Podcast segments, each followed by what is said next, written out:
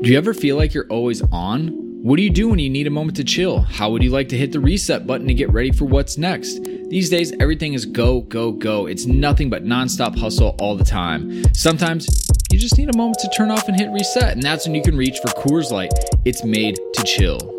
Look, it's summertime, transfer window is coming up. It's gonna get crazy. So if you ever just wanna, again, take a step back and relax, read the transfer rounds, read the gossip rumors, grab a Coors Light. It'll be perfect companion for all those transfer merry-go-rounds. There's only one beer out there that's literally made to chill, and that's Coors Light. The mountains on the bottles and cans even turn blue when the beer is cold. That way, you always know when it's time to chill. When you need to hit reset, just open a Coors Light. It's mountain cold refreshment made to chill. Now that it's finally hot in Minnesota, I'm gonna be looking for an easy beer to drink. And Coors Light is perfect for that. It's lagered, it's cold filtered, and it's cold packaged. It's again made to chill. It's crisp and refreshing as the Colorado Rockies perfect for a moment to unwind. And so when you want to hit reset, reach for the beer that's made to chill. Get Coors Light in the new look delivered straight to your door with Drizly or Instacart. Coors Brewing Company, Golden, Colorado, and as always, celebrate. All right, so you're listening to this podcast right now, London is Blue. And guess what? We host our podcast on anchor.fm. That's right. If you're looking to host your own podcast, this is the easiest free way to get started. This got a content creation tool, allows you to record and the podcast right from a phone. That's right, don't even need a computer, but you can do it there too. They'll also help you distribute it, which is probably the most challenging part. You don't want to have to mess with that. They got you covered. You can get it right on a Spotify and Apple Podcasts, as well as any other place podcasts are found. And you know what? You can monetize it too. Make a little cash for sharing your great content with the world. It's everything you need to make a podcast all in one individual place. So you know what? Head over to your app store, download the Anchor app, or head to anchor.fm to get started if you're ready to launch your podcast and make it happen. This is the London is Blue podcast. All things Chelsea, keeping you up to date on the latest news from Stamford Bridge. Match recaps, previews, presented by WorldSoccerShop.com. It's the London is Blue podcast. Here's your hosts, Brandon, Dan, and Nick. That's right, Chelsea fans. A day late, but never gonna run away from you guys. We are back with another episode of the London is Blue podcast. You know, first and foremost, our thoughts are with those who were attacked, killed, injured in Las Vegas last night. Uh, we didn't record our usual Sunday podcast. Uh, we can get into that a little bit later why, but now just like seeing what all has happened and all the news that has come out right away, right at the beginning of this episode, we just want to say uh, everyone affected and our thoughts and prayers for you that are probably pretty far away from Las Vegas. Uh, think of it this way the odds are there are Chelsea fans in that community right now that are being affected by it. So that's kind of how we can come around and support all of those that, you know, share the same social circles as us. Uh, but with that heavy intro, I do want to bring Dan and Nick in, gentlemen. Um, obviously been a, a, bit of a rough week weekend uh, for the Chelsea fans in America. Uh, but like I said, we didn't want to skirt around this, Nick, by any means. No, I mean it's a senseless tragedy again. Uh, you know, it's something that you know isn't directly related with our show, and there's a lot of politicizing that's going on around it. Uh, I think we just want to put our our frame of mind in, with those in that community who are Chelsea fans, and certainly um, just with our with our fellow Americans, um, Dan, who are dealing with an unthinkable tragedy. You know, people who are going out to a freaking concert. Yeah, I mean, you look at that, you look at you know, what's happened in Puerto Rico. I mean, it's uh, it's been tough times, and you know, uh, thankfully, you know that this uh, you know from this point forward in the podcast, we hope that we can eventually, if you're being impacted or affected by those things, that you can uh, have a an hour of uh, release as we talk about uh, Kevin De Bruyne, why we shouldn't have sold him uh, for 55 minutes, and uh, we'll go on from there.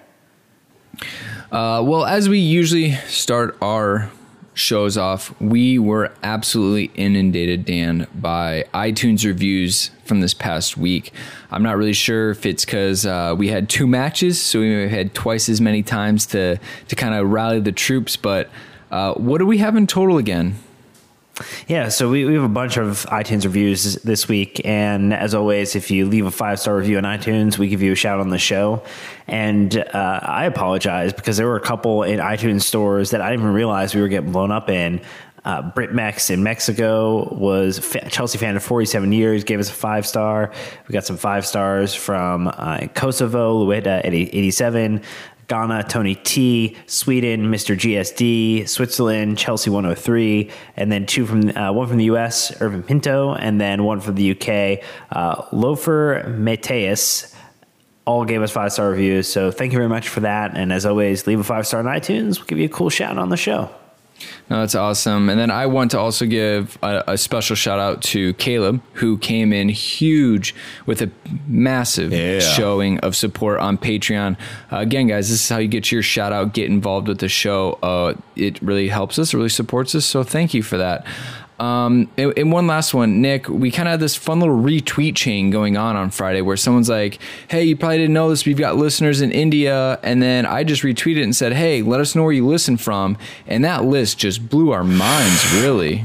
Unbelievable. Yeah, you want to talk about just one of the most fun things that we've read in a long time. You know, we we, we do see some of our statistics in the in the podcast platform that we use uh, and kind of the, our heat map, as it were. But to see you guys actively commenting from where you were, I mean, whether it be you know in, in random corners of America or you know some of our friends in India or Switzerland or Kosovo or every other country that you can think of, Dan. It just is an incredible uh, experience to see that you guys are engaged with us, and uh, and we can't thank you enough, right?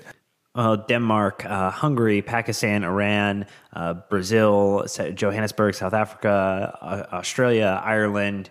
Um, you know, so plenty from the U.S., uh, like Lincoln, Nebraska, Ann Arbor, Michigan, San Diego, people from Trinidad and Tobago, Hong Kong, uh, some from Orlando, Florida. Hi, not that far away.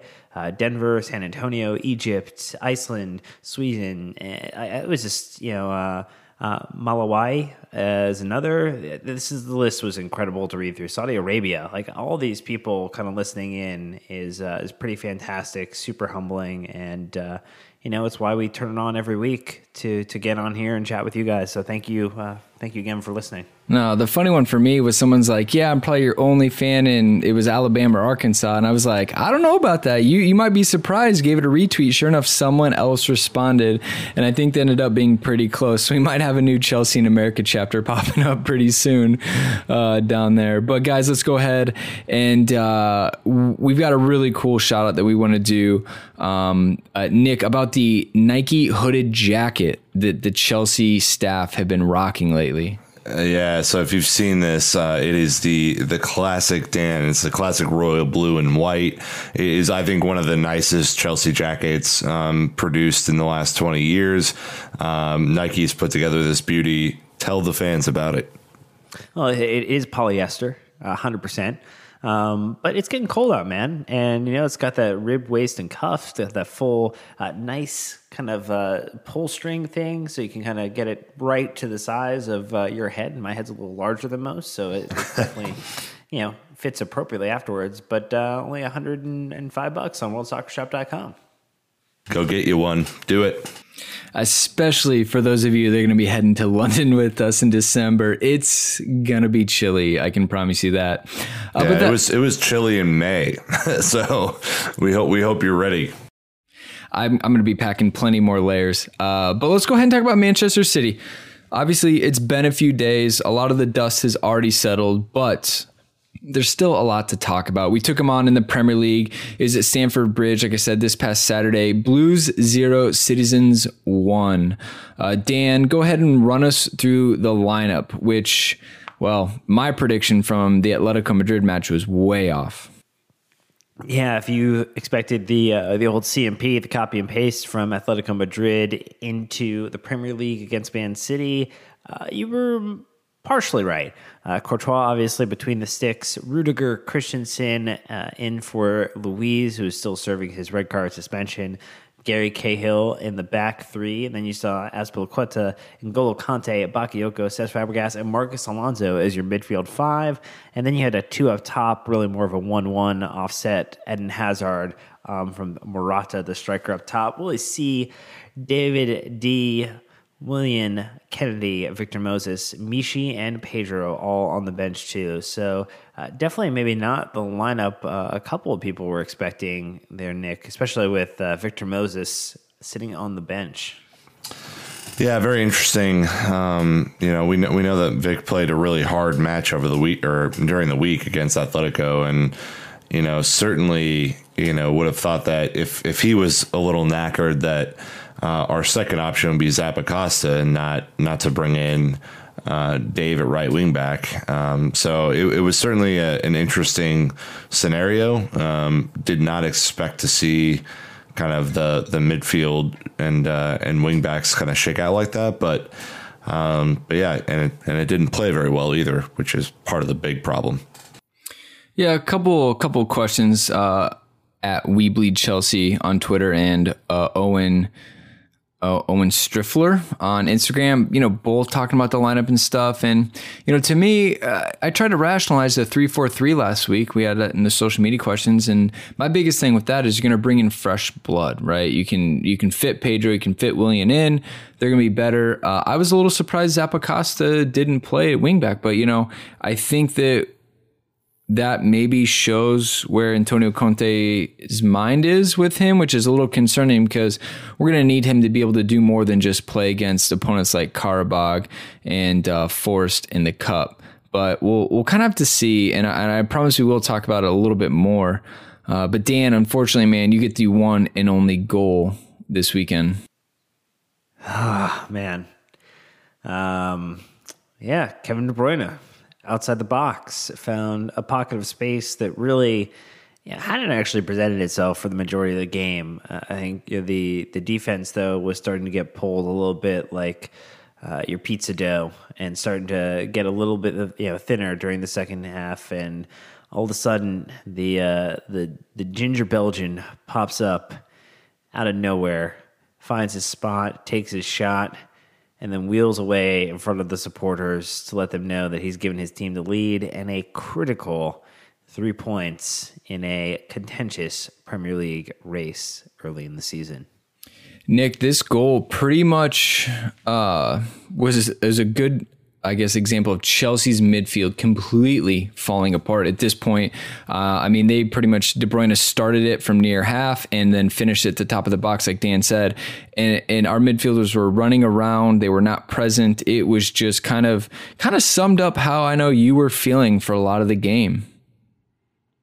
Yeah, it was brutal to watch. Honestly, I think uh, you know most Chelsea fans are probably feeling that way um, right about now, but. Uh, take nothing away from De Bruyne. Uh, he had a great match. You know, he was clearly the man of the match for me, and uh, and that shot is basically unstoppable unless a defender gets a deflection on it, and there were no defenders to be to be found, um, which is. You know, uncharacteristic for sure of a, of a Chelsea defense under Antonio Conte. So, I mean, yeah, part of me, part of me was uh, was furious, and then I think part of me also was looking at uh, you know kind of generalized perspective of of where our defense was at in the match and half legs. Uh, you know, I think the legs were a big part of it, and then you know kind of I think half uh, half mental um, awareness and sharpness to kind of see all the pockets of space that he was running into in the second half, and just a failure by. Uh, our midfield to pick him up, and then a failure of our back line to uh, to step up. Well, we will definitely talk about the midfield uh, a little bit later, but uh, I do want to just right off the bat talk about our attackers, our forwards, since Chelsea's been kind of playing with two forwards, almost maybe a 1 1 with Hazard and Morata. Unfortunately, Nick, you literally said it last Wednesday on the podcast. We were asked if we could ever see Morata and Michy play together. You said no because we don't have any depth. And sure enough, we saw that today when Morata went off. Uh, hamstring injury, we're hearing two to eight weeks, but it sounds like most medical professionals say six to eight. So, Nick, I mean, we lost Morata, and pretty much we lost any chance of winning, it seemed like. Yeah, I mean, look, it, this is still a guy in Morata who has not played a full season as a starting striker. Um, very young, you know, very athletic, you know, a guy that I think we all trust very much now.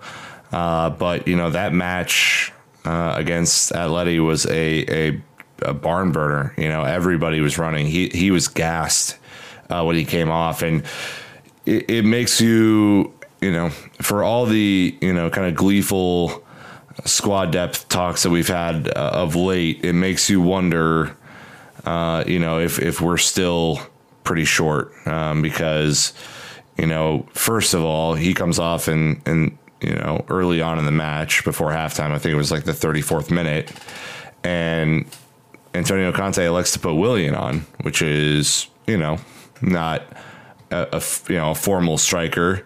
So we're going with kind of a false nine with Hazard and Willian up top, and then you know Michy comes on and and you know it's okay, but I mean again I think he it's really hard to get him involved at that late stage against a City team who had been dominant up to that point. So uh, I you know I'm very concerned. You know just to be flat out honest, um, you know the the reason that uh, that Morata has been so good is you know he's been using uh, a lot of a lot of legs and and making some pretty darting runs and and Michy is not that guy. Um, so we're we're gonna see a different Chelsea in the next six to eight weeks, and we just better hope, Dan, that it's uh, good enough to to win some of these matches.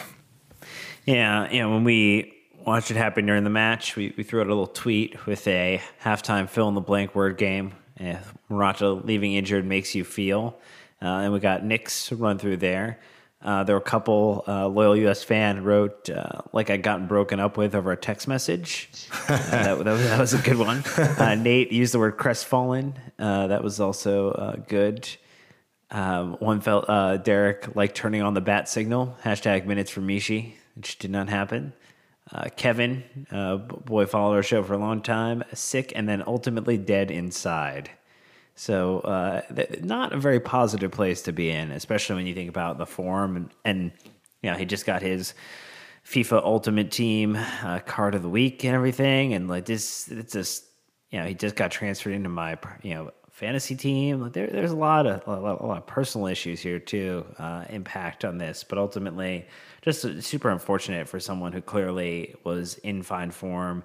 You know, would potentially you know you know uh, unfortunately doesn't isn't the only conduit on his team um, so doesn't get you know three goals in a game or two goals in a game all the time so probably wouldn't have challenged for the golden boot but we've done really nice work uh, against a couple of our next few opponents Jeff Boston asked on Facebook saying, without Morata, do we have any offensive mojo? I mean, I think we do, right? Because we saw it last year, even without Diego Costa, we found ways to score. I just think that this is a bit of a perfect storm. City were on top of their game. Chelsea came in nowhere near the top of our game. And so I don't really think it mattered what we would have done. Um, you know, their midfield was so dominant that we didn't really get a chance. I ate buffalo wings asked. You should make sure you get some like royalty payments for every time you post or something for that. I feel like there's an opportunity there. Mm-hmm. Uh, but they asked what was the thinking for subbing Willian on rather than a straight swap for Batshuayi. So obviously, I don't have all the answers, but Conte did talk about this in his post match press conference. Obviously, people wanted to know why. He said is because City were playing such a high line, they were trying to exploit the space in behind. Well, the problem is, I don't know if anyone else knew that because we kept playing 50 50 balls in the air to Hazard and Willian against the likes of Stones and, uh, and Otamendi, who were absolutely going to win those every single time. And I know that Otamendi, and I will get into this later, threw a massive elbow into Willian's face uh, before he left the ground and two foot slide tackled him later in the match. But we were just like setting those players up for failure. They were never going to win that. If we're going to play them in behind, then it has to be up over the top or on the ground in behind the defense. Honestly, it just didn't I mean, happen and especially with the way that you know Delph is playing as a left back, but essentially as a, secondary or backup center mid, and Walker kind of continued pushing forward. There, there really was tons of you know the space thing made sense, but you're right, like the type of balls that were being played in weren't necessarily going to be the ones that were going to allow them to kind of streak on forward to goal. Well, and I would say this too, you know, where I think, you know, we can flat out say this Antonio Conte got outmanaged in this match, he got out tacticked. Uh, the team didn't have any energy. This was as comprehensive as a 1 0 defeat as we've seen in recent memory. I mean, this was a complete and utter domination by City. Uh, and there's really no other way to call it than that. But if if the rationale is beat the offside trap, then why not bring in Pedro, who is, I think, a much better timed runner than Willian. And and to be honest with you guys, Willian was terrible in this in those 60 minutes of action he got or whatever. He was awful. Couldn't keep the ball, was dribbling into opponent's space, obviously had some rough fouls against him, but he didn't do a single thing of value. His free kick went into the first defender. I the dude is struggling right now, and I know that Pedro just got a goal against Stoke, so I, I don't know, man. Maybe Antonio Conte was overthinking it, but if that was his logic, Brandon, and I'm not arguing that that was his logic, but it just doesn't. That didn't make a, a ton of sense to me overall. I don't know. I think that's a really good question. I think we should dig into that because after the Atletico Madrid match, we were praising Conte ravenously because of how he set the team up. But I'm not sure we can do that this week. Like you said, Nick, uh, no Zappacosta sitting in defensively, um, which we've been told he is a defensive minded wingback first.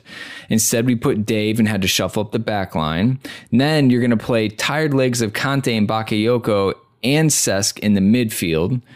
And then you got Morata up top, who's coming off, you know, a, a, big game. And then Hazard, this is the first time he started and was like midweek, and then he's playing back to back. Like that's the first time he's playing a ton of minutes in a short span of time.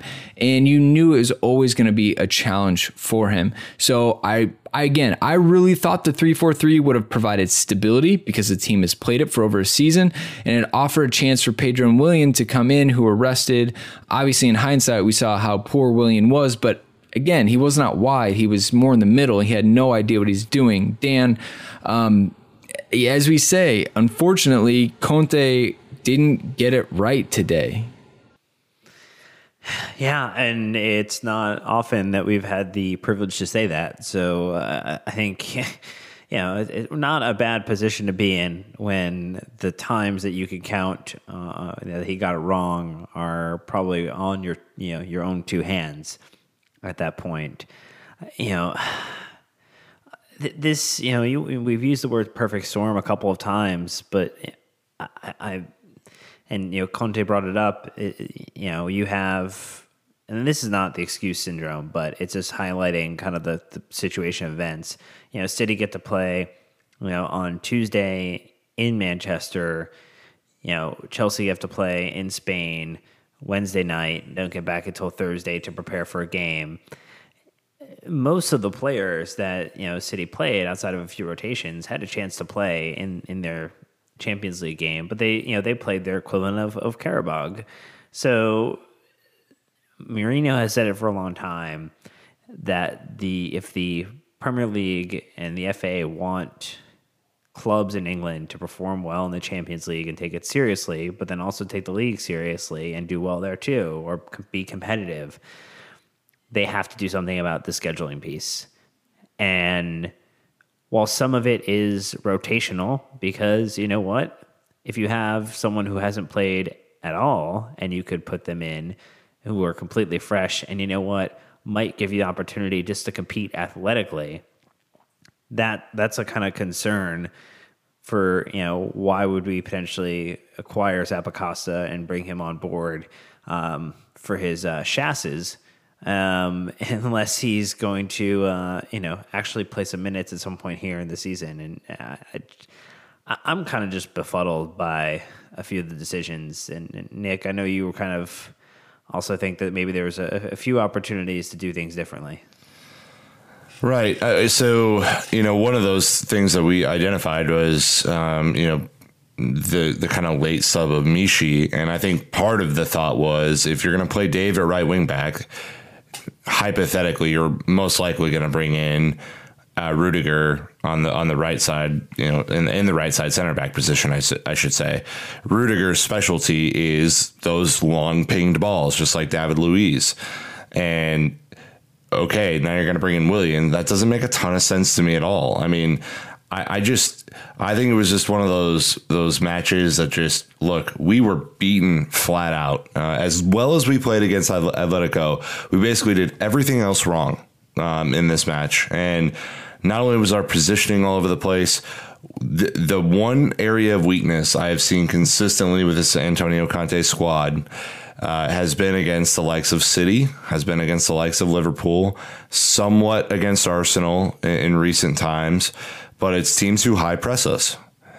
And you could tell Dan, the back line was all over the place. They were struggling to play back to Courtois. They were, you know, struggling to find their little triangles of space to to get around the press. And you know, you looked at the midfield. Holy shit, Bakayoko, no, you know, hero performance on Wednesday. Couldn't couldn't pass the ball to a teammate on on Saturday. And N'Golo Kante looked like a shell of himself. Cesc uh, God, he was trying, but just you know, it's just not enough from him.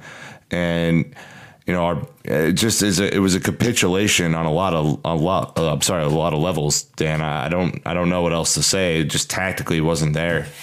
Yeah, I mean, I will say that uh, I, think for the most part, at least in the, the first half, even though it was very touch and go, when we had the the back five, you know, they were the damn wall that had not burst. You know, they were the damn wall that was able to take the attack of Sane, Sterling, and Jesus with either Silva or De Bruyne kind of filtering in behind and and put them to kind of work. You know, and and really Christensen, um, Cahill, and Rudiger were all doing a pretty pretty stand up job for the first half, and I think Rudiger and Christensen can kind of you know be the two players that walk away at the end of the ninety being pretty pretty satisfied with the performance that they put in in kind of stopping and thwarting the attack, especially uh, Rudiger's goal line header clearance, which was amazing reaction to kind of pop up and get that ball knocked away.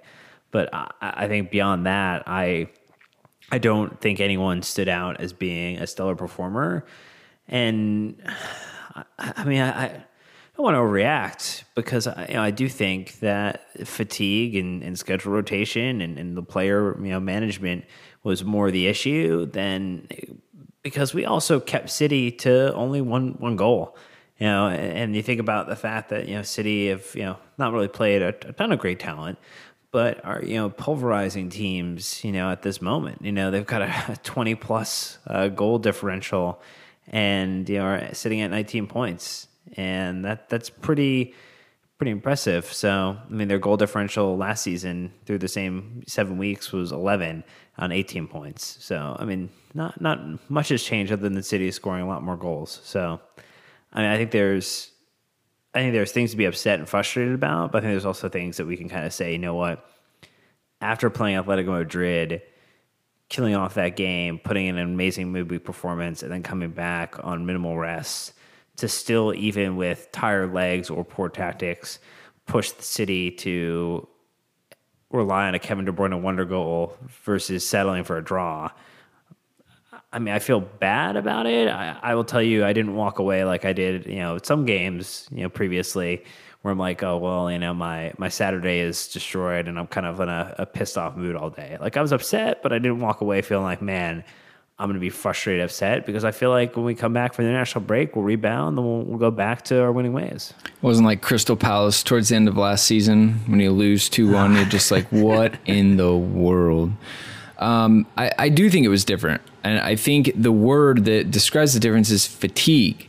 Uh, Nick, you kind of talked about it. Bakayoko barely had any legs, and our midfield shape was terrible overall. And a lot of it was because they couldn't cover the ground. It's a little weird that Conte again released Kante to run up and around when this is the exact game we needed him to sit in front of our defensive line and just sweep up everything. We didn't need him going forward because we didn't have anything going for it at all. Um, you know, Fabregas had to defend way more than what we'd ever want him to do, and unfortunately, you know, our midfield got bullied and pulled around by City, and th- they out tacticked us, um, like you kind of said earlier. So, uh, to me, you know, Man City were transitioning faster than us, and I think that that is uh, a big problem. Um, one thing to note is this is how bad we need Drinkwater. We talk about depth, right? Like we needed someone else to go in the midfield, and we didn't have that body today. And I thought that um, surprisingly enough, that is who we really missed today. Now I, I don't know if Conte would have thrown him in right away, Nick. You know, you know, being a huge opponent kind of this early in the season, but man, we needed legs in there. Oh yeah, I think that's a really good shout. Um, you know, he's he is kind of a bulldog. You know, I think uh, certainly if if he had some fresh legs, would have provided a spark and and maybe would have covered some ground that that our fatigued midfielders couldn't. Uh, you know, it's just you know, I, I don't know. I, he's he's not the best midfielder in the world, but certainly you know, based on what I saw on Saturday, would have been better than what we had going. Dan, it kind of seemed like Conte was really just going to ride his luck into the international break. As I talked about last time, you know, they're off after this week. So to me, it's just like, well, I'm going to field a really strong lineup and hope it is just enough to get out of here with at least a point. And um, he almost pulled off a bit of a steal, but, you know, it just seemed like I don't know. It seemed like a lot of risks and gambles were had because of the fatigue and the players coming in well below, you know, kind of like those ideal, um, I guess, fitness scenarios. Yeah, I think roller coaster is probably the best word to use to describe this week because you started off on this amazing, you know, this feeling that, hey, you know what, like, this is a tough week. We're going to see how this squad is built. And then you rallied up to the top with a, a credible last minute victory over Atletico Madrid in one of the best games you know that I can remember watching as a Chelsea fan and supporter. And then you plummet right back down after this man Manchester City loss. And I mean, to me, it's it's walking away thinking, you know, there's things that still need to be addressed during the international break. Uh, you know that you know Antonio Conte is going to get time to work on that. You know that Morata is going to get the time to start his his rehab and his therapy to to get back in the squad as, as soon and as healthy as he can when ready.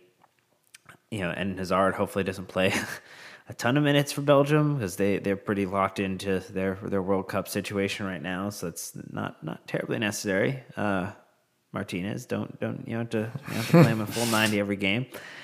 I, I just you know I think there's multiple story, multiple lines, right? Like we could have gotten on the line where we lost to Atletico Madrid and then we lost to City, and it would be that would have been the worst potential week.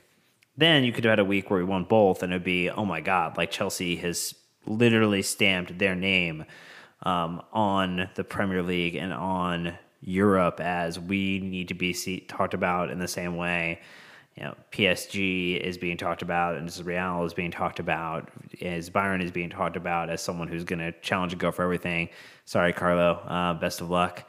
So, I mean, this timeline we got, you know, we're living in is the one in the middle. Like we won one of the games, we lost one. Yeah, you know, we drew one of the ga- uh, lost one of the games ultimately, you know, it's it's not the worst timeline we could be in, and there's tons of positive things to still look forward to. Yeah, does losing to Man City suck? Of course it does. It's probably one of the outside of maybe losing to potentially Tottenham or Arsenal, it's probably the one team I hate losing to more than than anyone else. So.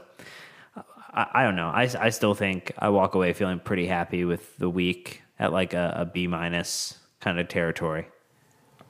I mean, I, I probably would would have felt that way if we would have lost and kept Morata healthy. But I mean, now I think uh, the true. scenario is completely different. Um, we're going to find out pretty quick if Michy can do it in the Premier League. Um, and if he doesn't play in these next few matches, then he's he might as well be sold. Um, you know, honestly, because uh, if if we're going to play false nine over having a focal point, I do not have any good prospects for our next eight weeks of matches.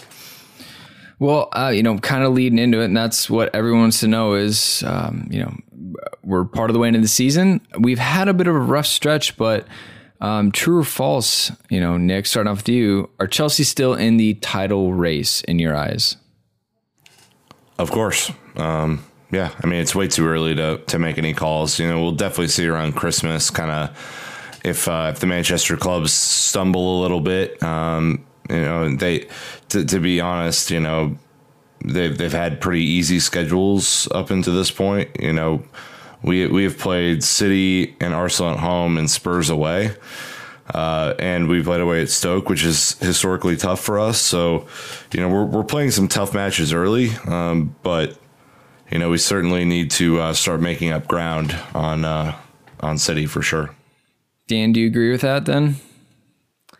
Yeah, I, referenced it earlier, but when you look at last season, you know, Manchester City were at 18 points through game week seven. Chelsea were at 13 points with seven wins, one draw, and two losses. And at that point, we had nine, uh, sorry, nine goals against, and then 12 goals for, with a goal difference of three.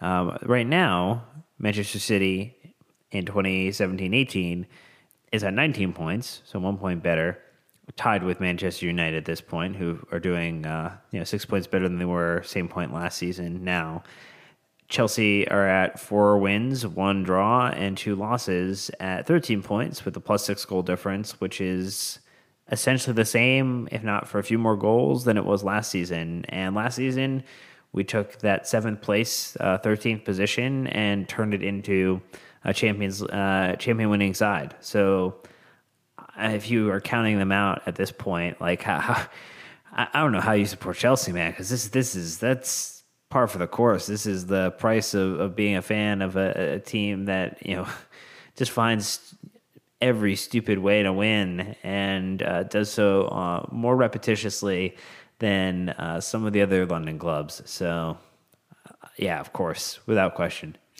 I'd agree as well. Uh, the you know, Dan, you kind of put put it to bed there. You can't really complain. We're at the same amount of points and record as we were last season, and we rallied to bring it all home. The other thing that's really nice is coming after the international break, Man City have to play Stoke. It could be 50 50, right? Like if Stoke show up, maybe they put in a good performance, frustrate City. They've always got it in them.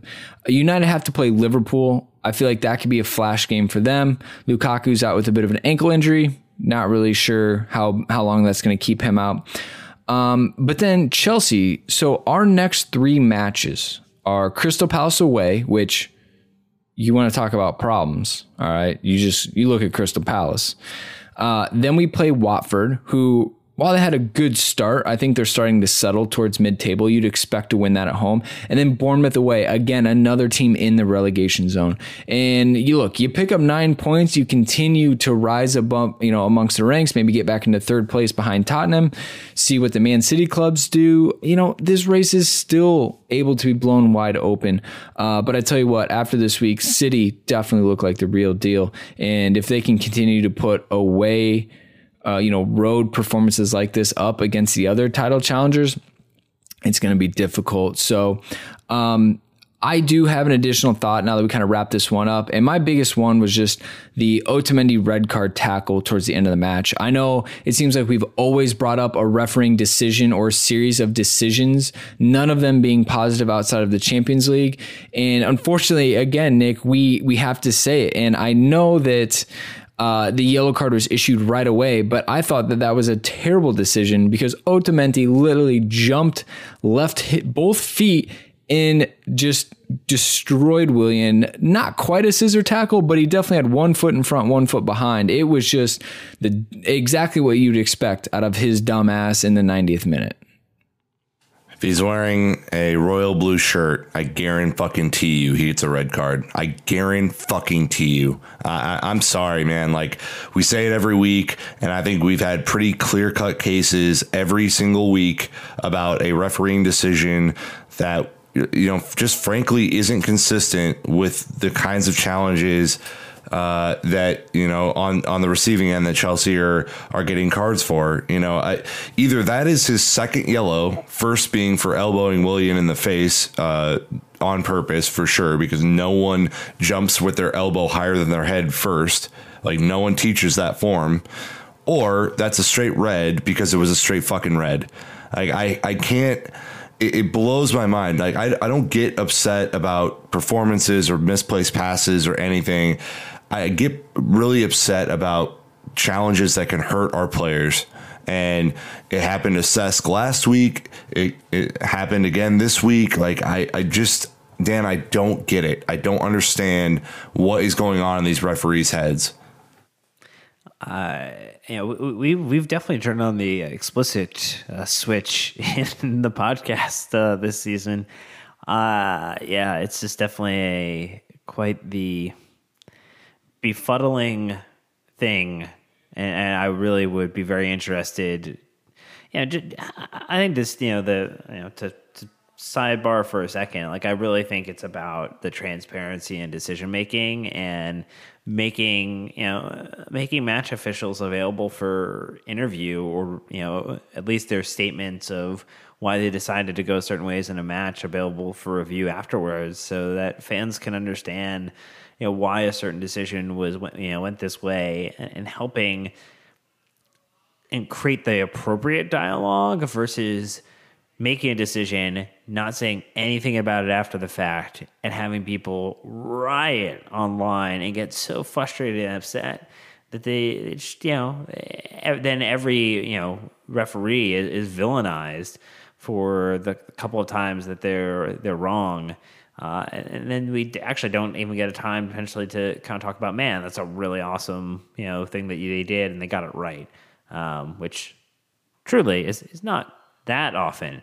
But uh, I think it would help provide an appropriate balance for us to actually start to give appropriate positive feedback and recognition to referees and officials and, and help raise the bar appropriately. I will tone down the cursing, Brandon, as soon as we get equal treatment from referees. How about that?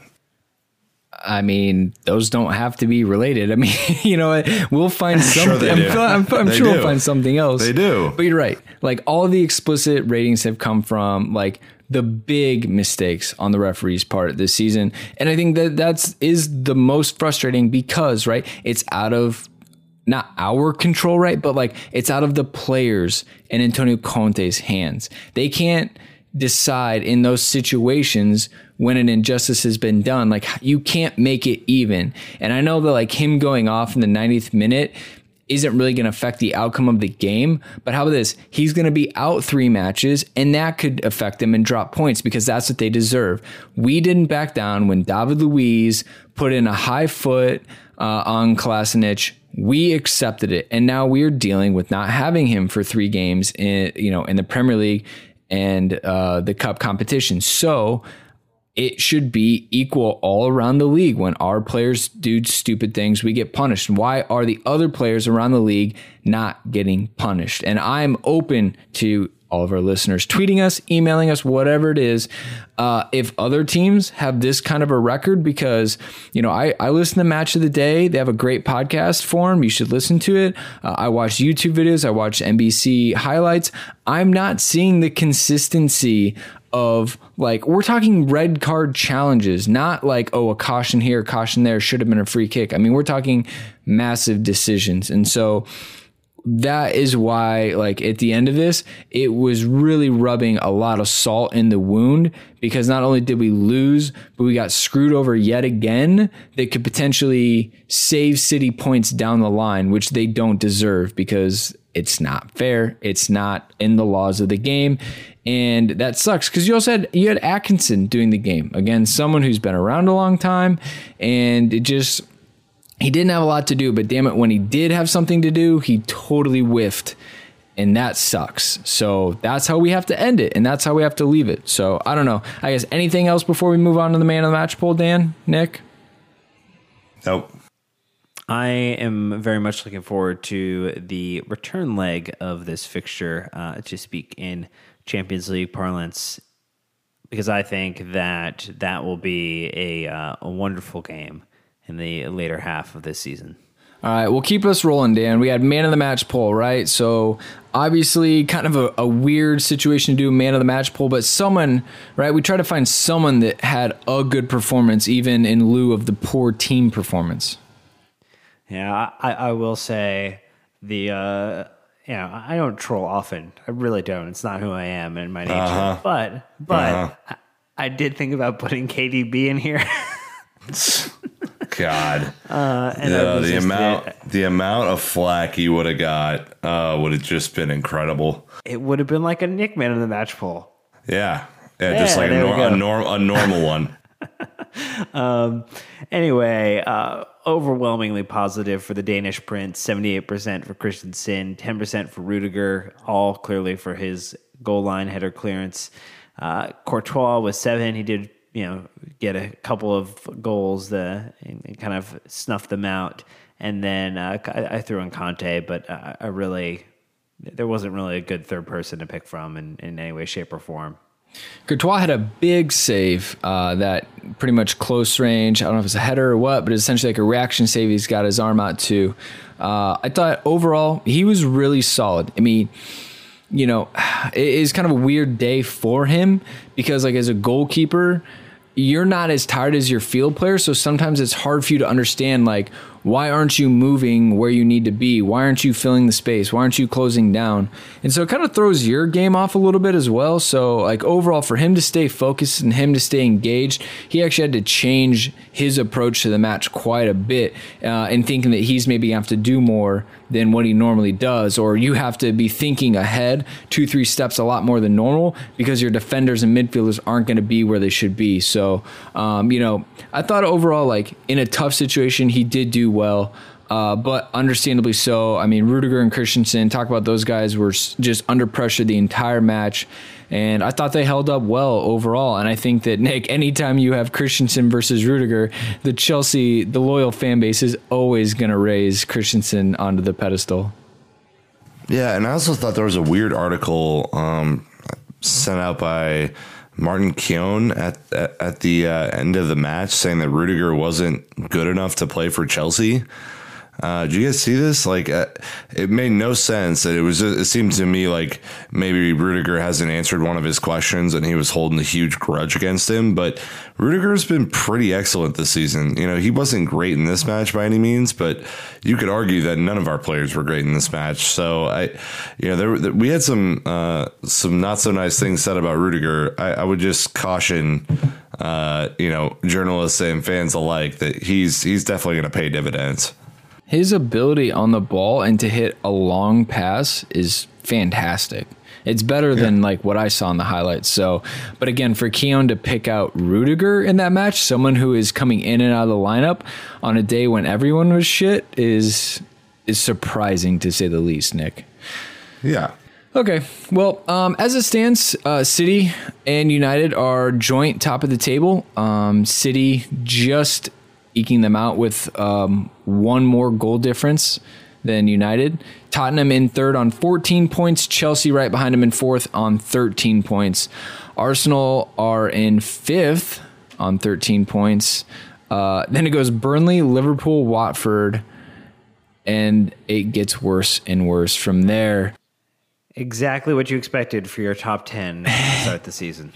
I, I mean, Newcastle were up towards the top for a while. They've drifted down. Like I said, Watford is drifting down. Liverpool still can't really turn the corner. So for now, Burnley's like, cool, we'll chill. We'll hang out in the top six, Europa League for a while. Why not? Why not, indeed, Brandon? Great question.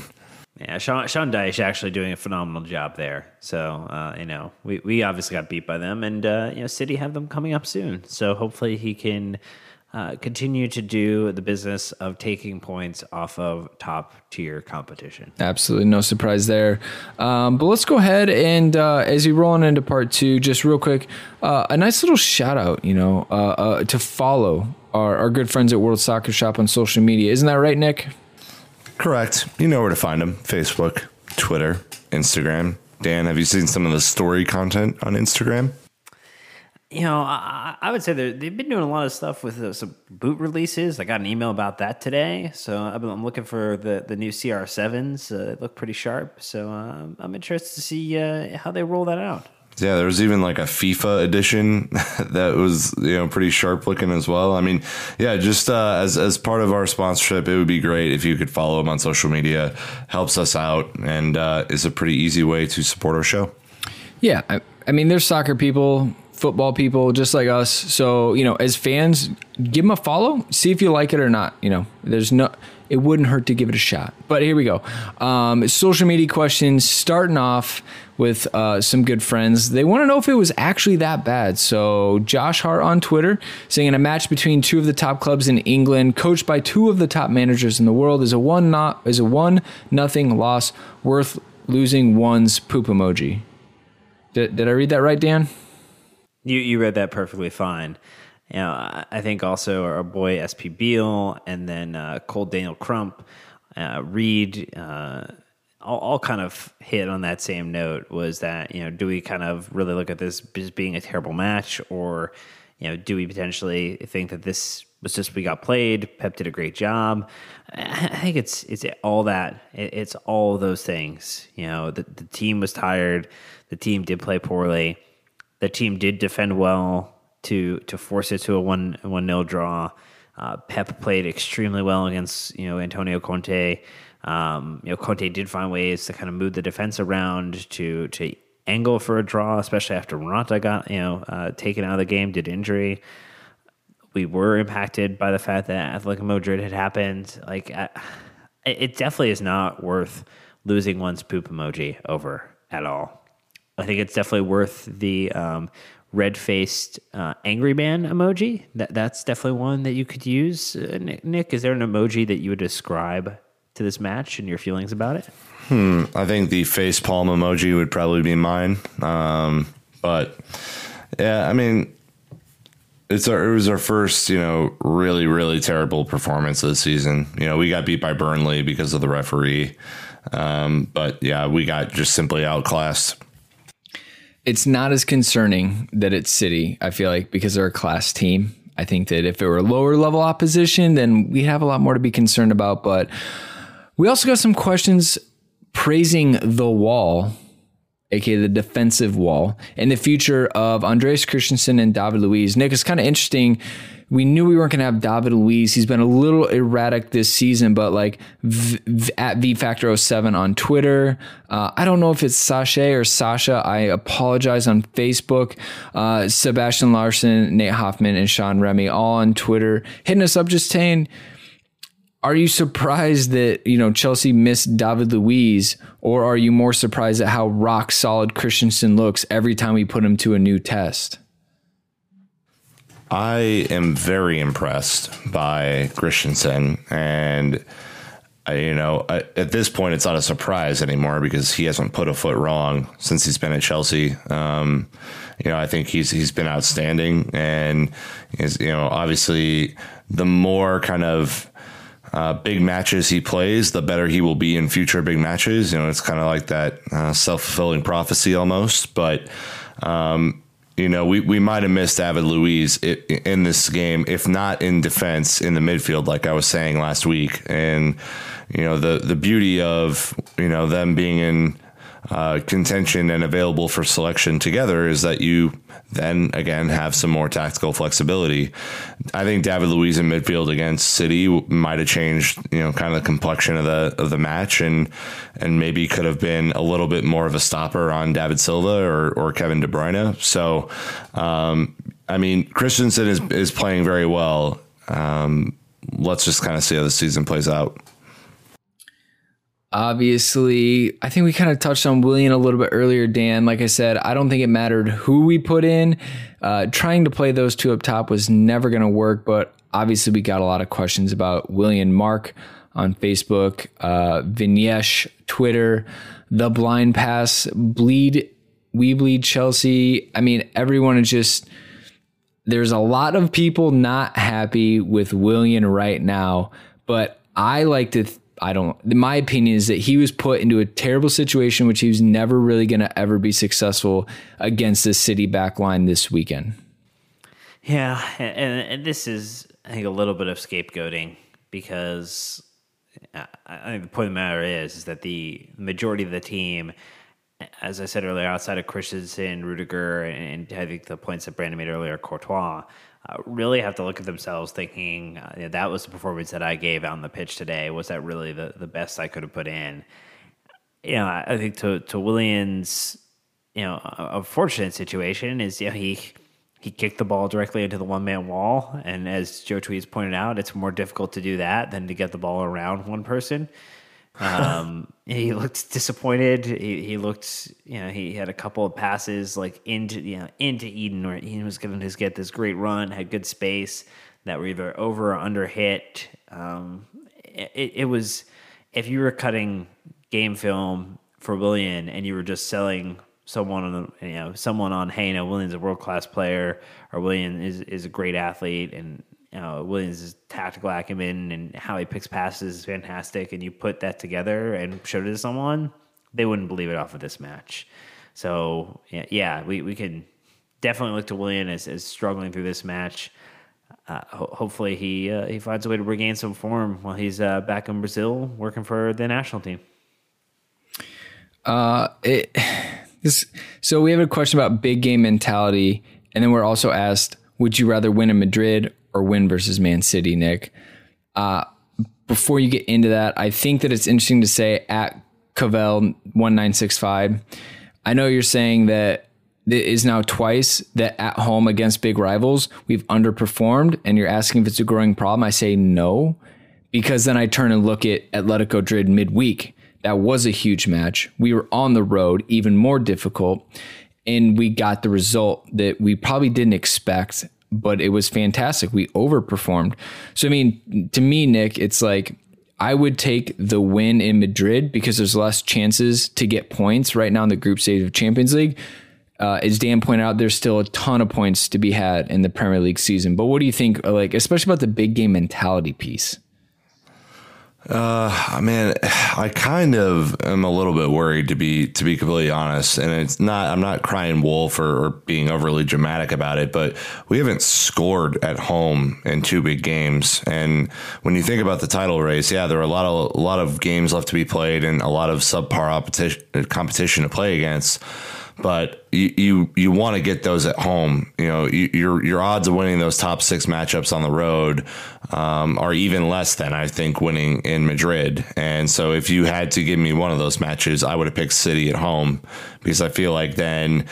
You know, even if we would have drawn or lost at, at, in Madrid, it wouldn't have been that big of a deal because we're, you know, goal differential wise, we're still okay in the in the group. But now, you know, I think I think we have a really uphill challenge without Morata in the league, and you know, you're just kind of worried a little bit that we haven't scored goals either. I mean, I, I don't know. I'm, I'm again, I'm not trying to oversimplify, but I, I think it's it is a little bit worrisome to me.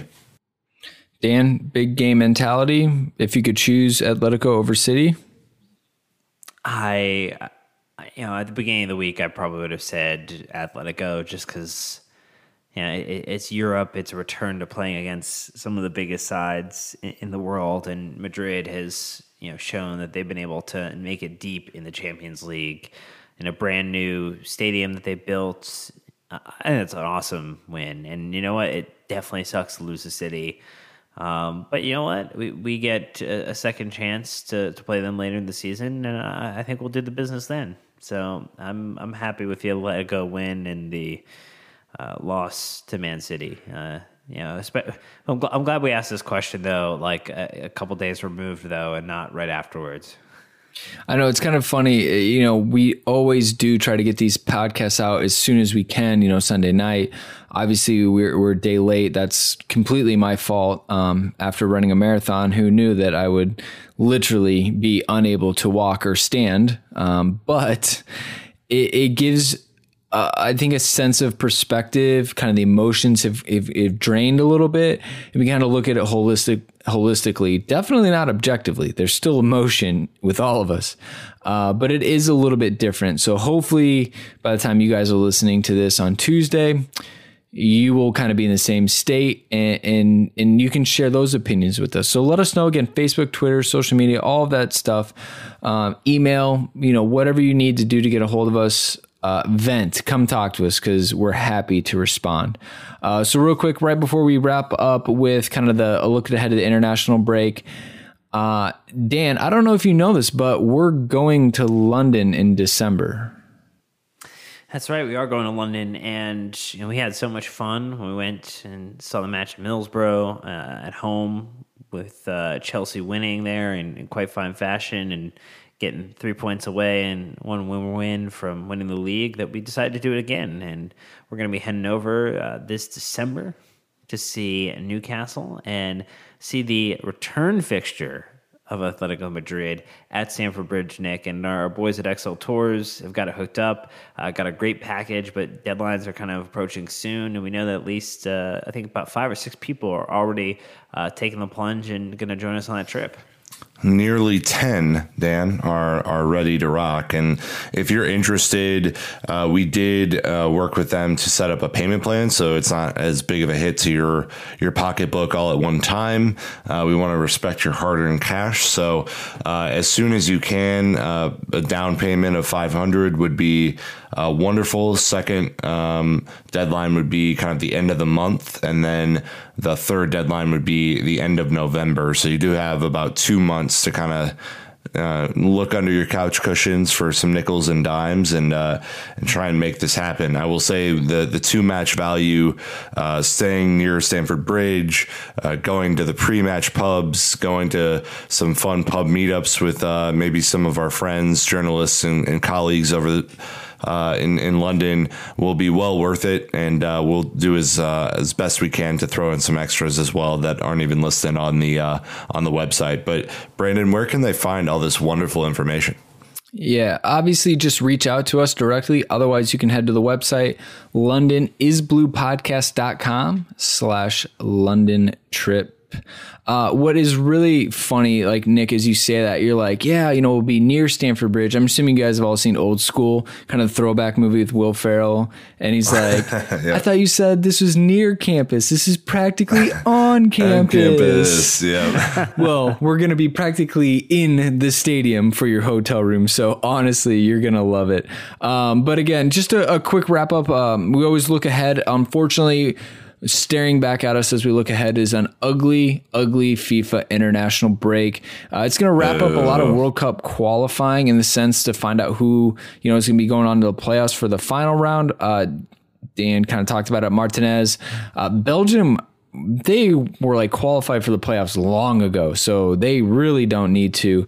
Um, but uh, in Belgium's squad, Courtois, Batshuayi, and Hazard were all uh, called up. So hopefully Michy can maybe get some time, get some momentum heading into Crystal Palace. Spain, Pedro, Azpilicueta, Morata, now removed due to his injury, uh, were called up. Uh, Kanté at France, Cahill, England, Moses, Nigeria, Rudiger, Germany.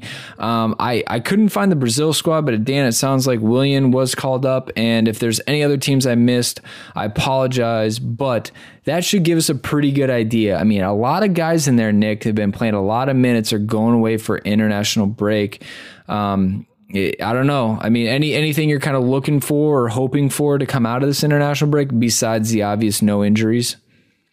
Yeah, no injuries. Number one. Um, I, I, think maybe Pedro. Maybe, maybe Pedro uh, can can regain uh, some form and and really kind of stake his place um, and make his case back to uh, to making the starting eleven in a, in a three four three kind of scenario. Um, I think.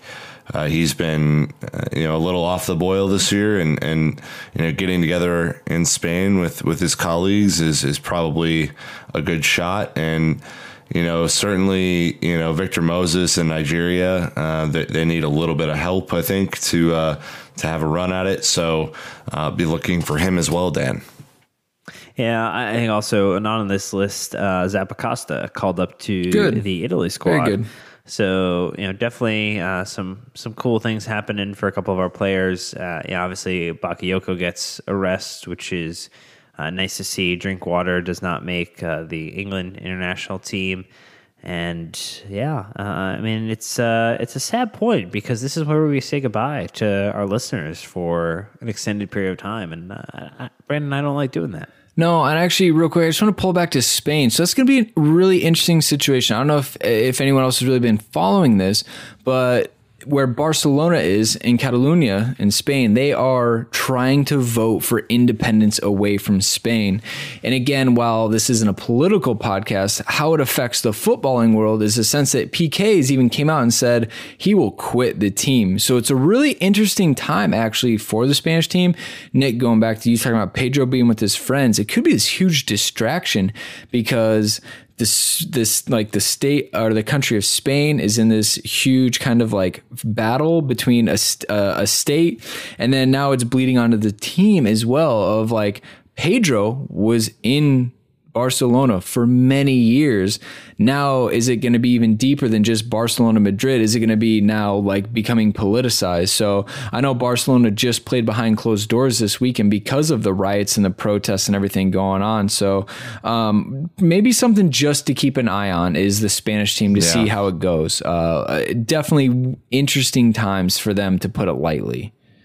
It's a it's a very interesting uh, political landscape in Spain. Uh, if you haven't researched kind of the the history of um, Catalonia and their relationship with um, you know the capital and and some of the wars and you know kind of the feeling of of Catalonia being on its own, you know, away from um, what would be considered you know uh, Spanish proper. Uh, it, it's very interesting reading, and certainly there, are, you know, I've been generations of, of bad blood. Um, you know, I think when you saw Piqué, and if you haven't watched his interview, I would highly recommend watching it. He got very emotional, flat out, Brandon, with uh, you know the fact that you know this was his home, and his home uh, is is more important to him, and the, the people are more important to him than uh, you know playing football for the national team, and, and he's won just about everything that there is to win um, for for the Spanish national team. So very interesting times. Yeah, I mean, he absolutely has won everything, and um, it, it's. I guess we're kind of starting the episode. Not only, not only are we starting the episode, Dan, kind of with heavy hearts, we're now going to end it with a bit of a heavy hand. Uh, but that is just the way it goes sometimes. Uh, football is not immune to what's going on in the rest of the world. So, with that being said, listeners, thank you so, so much for joining us. I'm going to open it up one last time to Dan and Nick for final thoughts, and then we got to close this one. So, uh, Dan, uh, any final thoughts that you'd like to leave the listeners with? Uh, you know, Ch- Chelsea ladies uh, are playing right now. So if you're looking to watch um, some football from a Blues perspective, uh, that is not uh, the international dredge. Uh, you could watch the Chelsea ladies play. And uh, shout out to Miss Mrs. Emma Hayes, who previously gave us a little little tour of Cobham and let us see what was going on behind the scenes there earlier in the year and um, hopefully it's going to be a great season. You know, Fran Kirby already started to score some goals too, which is nice to see. Oh, absolutely. That's a good shot for the Chelsea ladies. Appreciate that. Uh, Nick, over to you. Uh, just want to say thank you for all the birthday wishes. Um, again, uh, it was tremendous and, and very much was getting mentions after the last show that we did. Um, just personal life note, I jumped out of a plane on Saturday. That was pretty awesome. Um, and made it in time to watch that terrible match against Manchester City. So shout out to uh, Skydive KC for, for keeping me safe. And if you haven't been, go. No way, man. That's like my worst fear ever. Good for you. I talk yeah, about no, thank you. talk about following social media. Your Insta story that day was uh, not to say it's not always good, but that was a special extra level of good you had. You saw the fear. you saw, you saw the fear. The fear shone through. Yeah, we I recorded a bunch of little stories before we got there, and I was uh, I was nervous as as the poop emoji, Dan. Yeah, that's pretty fair. And then uh, also, I mean, shout you mentioned it earlier, but shout out to Brandon for killing his marathon, full marathon, man. I wouldn't Boom. say I killed it, but it definitely killed me. But you know, at the end of the day, I crossed the finish line, and that's all that matters. So I did. I I ran a ridiculously long, long distance uh, in the Twin Cities, and uh, uh, it's checked off my bucket list. So on to the next thing. But anyways, Chelsea fans, thank you guys so so much for listening. It's been another episode that we've enjoyed kind of sharing our sorrow and maybe not as much excitement as we normally do. But we appreciate having you around and let's keep the discussion going. Tweet us, email us, Facebook, all the different ways you can get a hold of us. And until next time, Chelsea fans, you know what to do. Keep the blue flag flying high. Thanks again for listening to another episode of the London is Blue podcast covering everything related to Chelsea FC. Make sure to follow us on Twitter, Instagram, and Facebook to submit your questions. And if you like this episode, a five star review in the iTunes store would help other Chelsea fans find us.